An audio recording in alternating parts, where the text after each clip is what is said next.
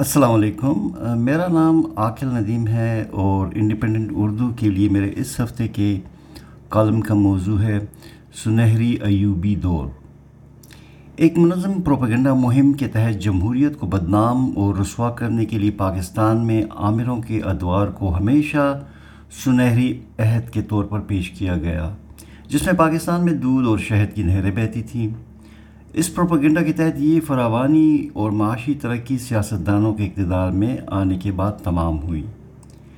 ان تمام عامری فضائل کا ذکر کرتے ہوئے کرائے کے تاریخ دان ان حقیقتوں سے عوام کی چشم پوشی کراتے رہے کہ انہی عامروں کے دور میں امیروں اور غریبوں کے درمیان تفاوت میں بے تحاشا اضافہ ہوا، ہمارے دریا اونے پونے داموں بیچ دیے گئے، ملک دو لخت ہوا، امریکی اور عالمی مالیاتی اداروں کی غلامی اختیار کی گئی، معیشت کو قرضوں پر چلانے کی روایت شروع کی گئی، وطن عزیز میں کلاشنکوف اور ہیروئن کے کلچر کو فروغ ہوا، سیاچن گلیشیر ہم سے چھن گیا، پاکستان کی کئی دفاعی تنصیبات غیر ممالک کو استعمال کرنے کی اجازت دی گئی، دہشت گردی کو فروغ ملا، کشمیر کے مسئلے پر مبہم پالیسی اختیار کی گئی اور ایسے منصوبے تیار کیے گئے جن سے کشمیریوں کی حق خود ارادیت کی جدوجہد کو نقصان پہنچایا گیا۔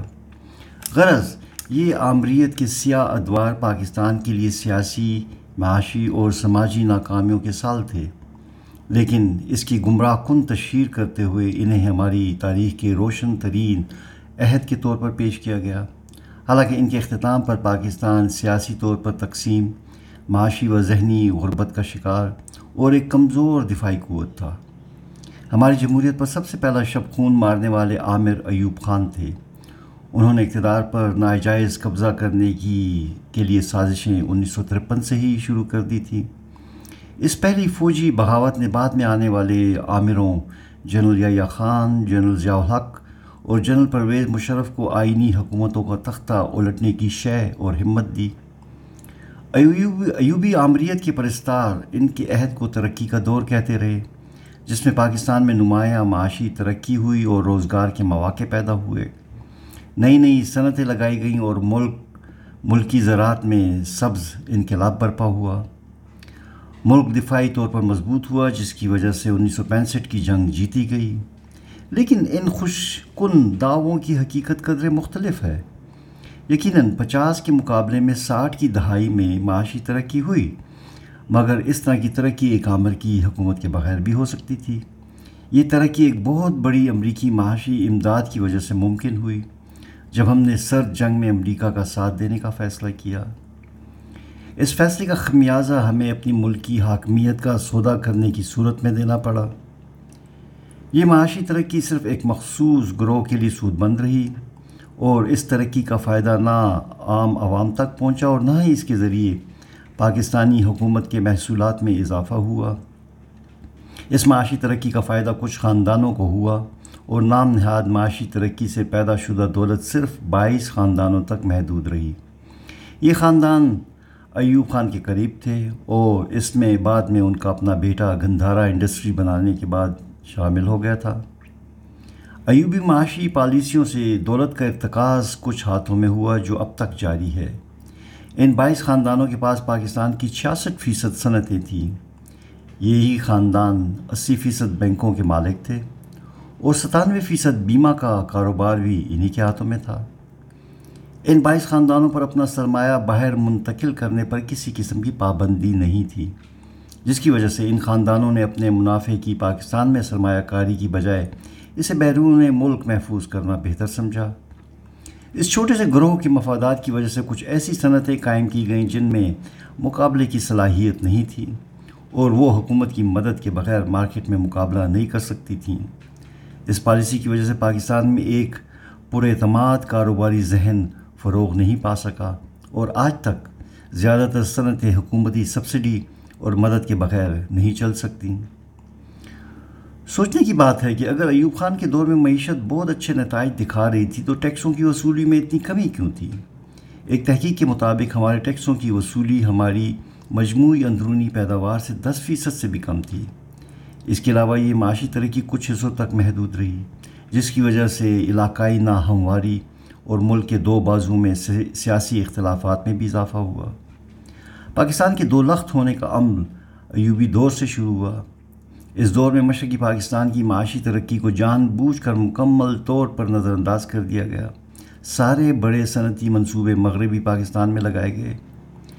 اسی طرح سیاسی فیصلہ سازی اور قوت میں بھی مغربی پاکستان میں مرکوز کر دی گئی اور مشرقی پاکستان کو بڑے سیاسی اور معاشی فیصلوں سے مکمل طور پر علیحدہ کر دیا گیا۔ ستم در ستم مشرقی پاکستان کی مصنوعات کے مغربی پاکستان آنے پر ٹیکس لگایا جاتا تھا، لیکن مغربی پاکستان کی مصنوعات اس ٹیکس سے مبرہ تھیں۔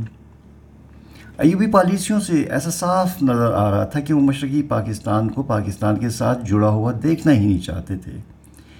اس کا اظہار ہمارے چیف سابق چیف جسٹس محمد منیر کی کتاب جناح سے زیاد تک میں نظر آتا ہے۔ جسٹس منیر ایوب خان کی حکومت میں وزیر قانون تھے اور وہ اپنی کتاب میں لکھتے ہیں کہ انہیں ایوب خان، جو کہ مشرقی پاکستان سے قومی اسمبلی کے ممبروں کی مغربی پاکستان کے بارے میں تنقیدی تقریر تقریروں سے، جن میں مشرقی پاکستان کے معاشی استحصال اور سوتیلی ماں جیسے سلوک کی بات ہوتی تھی، تنگ آ چکے تھے۔ انہیں اور اور انہیں کہا کہ وہ مشرقی پاکستان کے رہنماؤں سے معلوم کرے کہ وہ اپنے معاملات اپنے ہاتھ میں کیوں نہیں لے لیتے۔ جسٹس منیر نے جب ایک مشرقی رہنما سے مشرقی پاکستانی رہنما سے اس کے بارے میں بات کی تو انہوں نے جواب دیا کہ کیا آپ علیحدگی کی بات کر رہے ہیں، اور اگر ایسا ہے تو ہم مشرقی پاکستانی اکثریت میں ہیں اور ہم پاکستان ہیں، اور بطور اقلیتی صوبہ اگر علیحدہ ہونا ہے تو اس کا فیصلہ آپ کو، یعنی مغربی پاکستان کو کرنا ہوگا۔ اس طرح کے ذہن اور مشرقی پاکستان سے تقریباً نفرت جیسے رویے سے ایوبی دور میں پاکستان کے دو لخت ہونے کے عمل کی ابتدا ہوئی۔ ایوبی دور کا ایک اور کارنامہ پاکستان کی تقسیم پانی کی تقسیم کا بھارت کے ساتھ ناقص معاہدہ سنتاس کرنا تھا، جس کے تحت پنجاب کے تین اہم دریاؤں کا پانی بھارت کو دے دیا گیا۔ اس معاہدے کی وجہ سے دریا تقریباً خشک ہو گئے اور لاکھوں ایکڑ زرخیز زمین بنجر ہو کر صحرا میں تبدیل ہو گئی۔ ایوبی دور میں سب سے زیادہ نقصان پاکستان کی حاکمیت کو ہوا، جب ہم جب ہم امریکہ کے مکمل زیر دست ملک بن گئے۔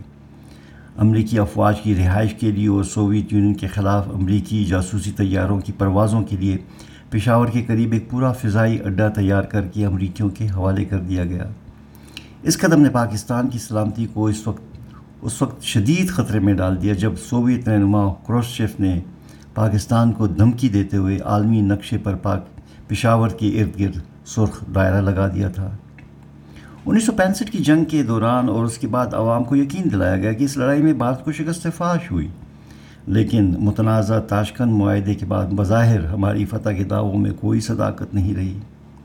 غرض ایوبی دور نام نہاد معاشی ترقی کے باوجود ملک کی سلامتی کے لیے ایک سیاہ دور ثابت ہوا، جس میں ملک کی تقسیم کی بنیاد پڑی اور ایک عامر کے ذاتی مفادات کے دفاع کے لیے ہماری امریکی اور عالمی مالیاتی اداروں کی غلامی کی ابتدا ہوئی۔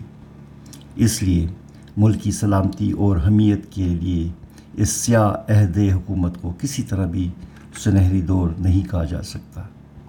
شکریہ، خدا حافظ۔